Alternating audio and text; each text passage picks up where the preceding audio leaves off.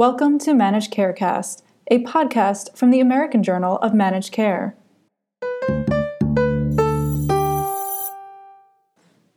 This is Laura Joszt, Associate Editorial Director of the American Journal of Managed Care, and today we're talking about an issue that directly affects all healthcare providers and indirectly impacts patients and healthcare costs.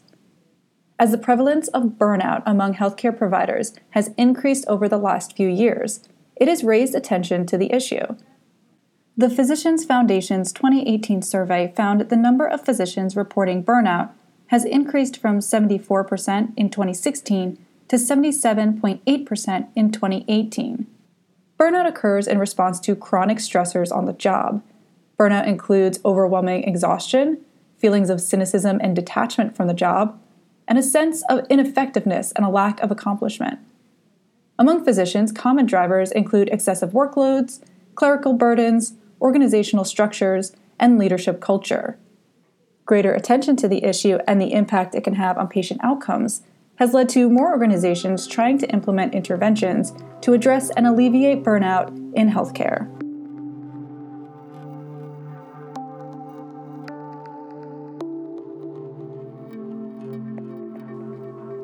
I'm here today with Bernadette Melnyk, who is the Vice President for Health Promotion, Chief Wellness Officer, and Professor and Dean of the College of Nursing at The Ohio State University. Hi, Dr. Melnyk. Thank you so much for joining me today. I'm happy to join you. To talk about burnout um, first, the fact that burnout is a huge issue in healthcare is sort of no secret. There have been countless studies on the levels of burnout and the impact burnout has on patient care and providers. But what is driving the increased intention right now? What has sort of brought burnout rate to critical levels where it needs to be addressed? For one, I think there's been a lot of visibility raised on this issue by the National Academy of Medicine. So, a couple of years ago, due to the increase in prevalence rate of burnout amongst physicians, nurses, and other healthcare providers, the National Academy of Medicine said this is a public health epidemic that is affecting healthcare quality, patient safety, besides the health of the providers. So, what exactly changes are taking place in healthcare? Is it, is it like the obvious big culprits, things like EHRs and value based care arrangements, or are there other, maybe less obvious culprits that are contributing to burnout? There are multiple factors that contribute to burnout in clinician. It's real important to note that there are healthcare system factors like EHR, short staffing, working long hours. So, by no means do we want to target clinicians and say, this is your fault, this is your problem. It's multiple factors. A lot of times, clinicians take such great care of other people as well, but they don't take good self care. They don't take the time to take good self care. As a result of that, we are seeing such high rates of burnout, depression, and very sadly, suicide. And in a health affairs blog you had recently co authored, you noted that healthcare has evolved to include chief safety and quality officers, chief information and technology officers. Why do you think a chief wellness officer, someone who facilitates system wide changes, has not really been established in systems across the country? I don't think it's had great visibility until now. This National Academy of Medicine's Action Collaborative on clinician well being. We need dedicated leaders in every single healthcare system throughout the country that is in tune with this problem, that is really knowledgeable about the best evidence based strategies to address it. If you don't have a leader who is responsible for this, who has the budget and authority to make changes for the better in your healthcare system, it's not likely to change. And what are some of those key changes that systems and practices can be implementing to promote well being and reduce the burnout for their physicians and other providers? We have used a very successful model here at Ohio State. It's a multi strategy, comprehensive plan. We target culture, and I cannot emphasize culture enough because culture each strategy for breakfast, lunch, and dinner. You could have a fabulous health coach that's working with a clinician on their well being. But if they go back to a unit where the manager, the director doesn't support this within the culture, they're going to slide back and their behaviors are not going to sustain. So it takes, again, a multi component strategy. You have to have an evidence based menu of options targeting clinicians, but also targeting the workplace, the social network, as well as health policy.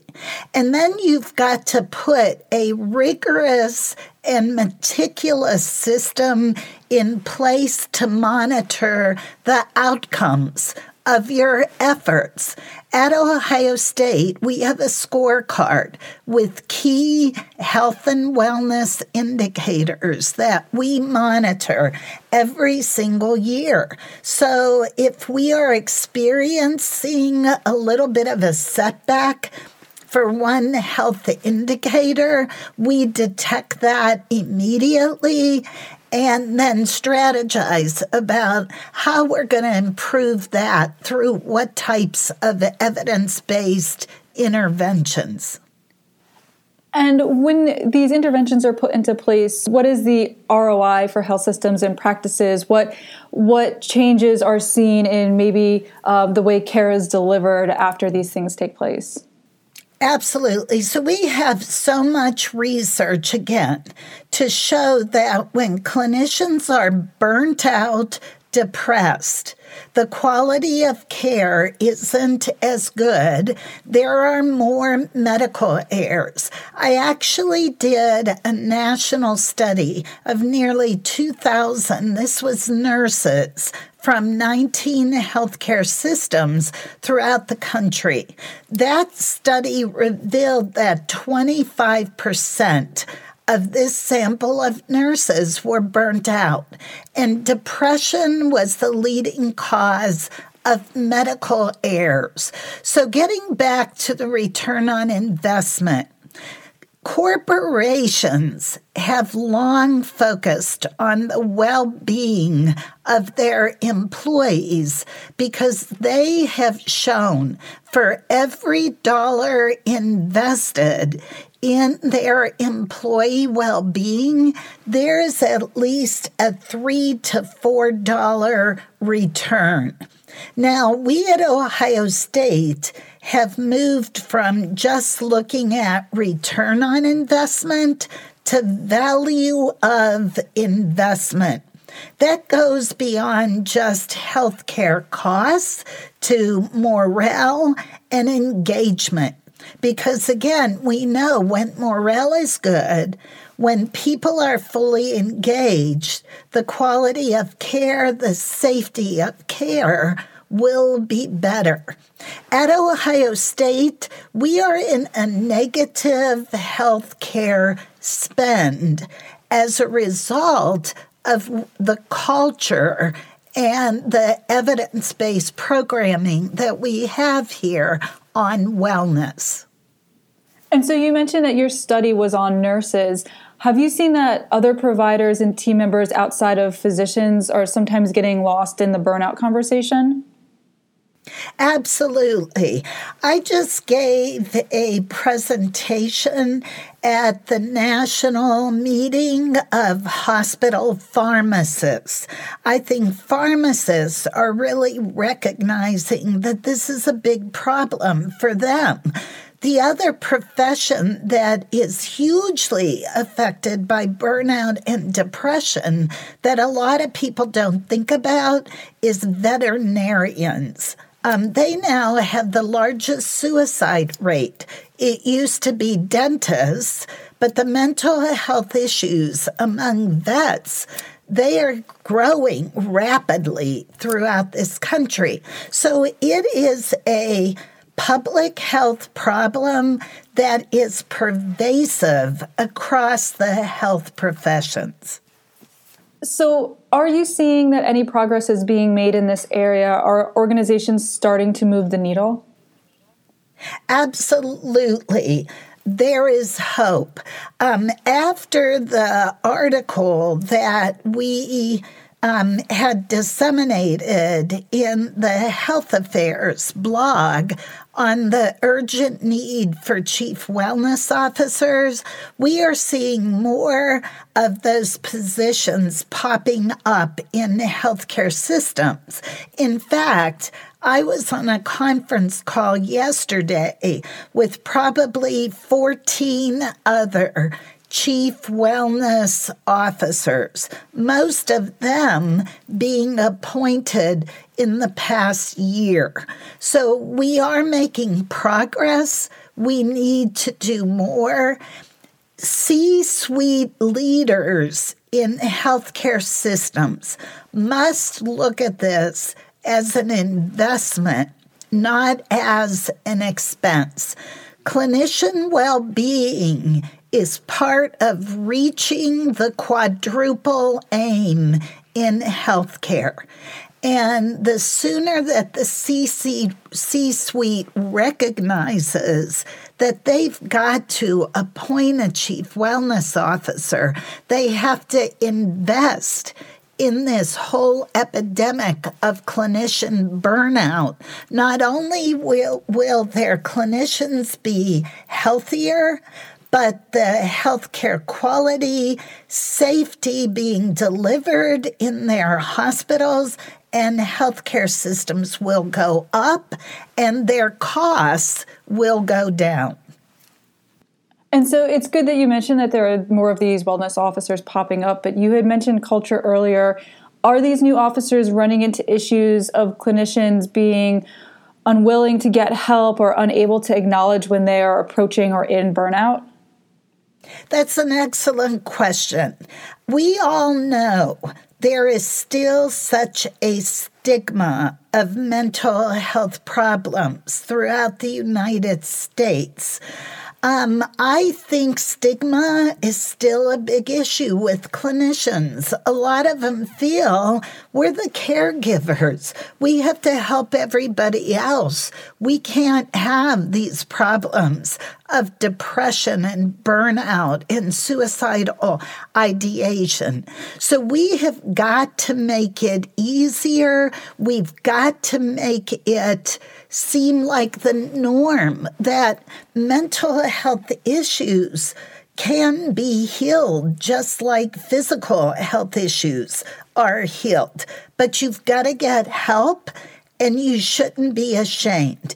Here at Ohio State, we have been rolling out a seven session evidence based cognitive behavioral skills building program for all of our health sciences students and our clinicians because we know cognitive behavior therapy is the best evidence based treatment for depression, anxiety, and stress.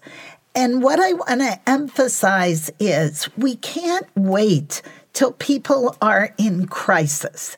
We have to give them the necessary CBT and coping skills that they need to cope with life stressors when we're onboarding them into positions into healthcare systems. We would not send a construction worker into a work site without a hard hat. We should not be sending clinicians into the complex healthcare systems that exist this day without also equipping them with the skills that they need to cope in today's climate. And so, do you think students that are coming out into the workforce or um, newer clinicians who are out there have maybe a different mindset around this than older clinicians who have been working for longer because they're coming out into the workforce in the middle of this crisis and they're getting some of these skill sets earlier on? I think one, it's affecting all aged clinicians. I will tell you, we have turnover rates in the nursing profession of 30 to 65% in some healthcare systems within the first two years of employment. So, what we need to think about is when graduates come out, they're so excited, right? This is their dream. This is the what they always envision doing with their careers. But if they come into a culture of that's the way we've always done it here, if they meet up with clinicians who are dissatisfied and burnt out, we call this the emotional contagion hypothesis. That's gonna that's gonna bleed over to those new clinicians. So we've got to target the seasoned clinicians, but as well as I mentioned, we've got to equip the new people coming out proactively with the skills that they really need to cope with the complexity of today's healthcare system. Great. Well, thank you so much for your time today. Thanks, Laura. I really appreciate you covering this issue. I think it's so critical.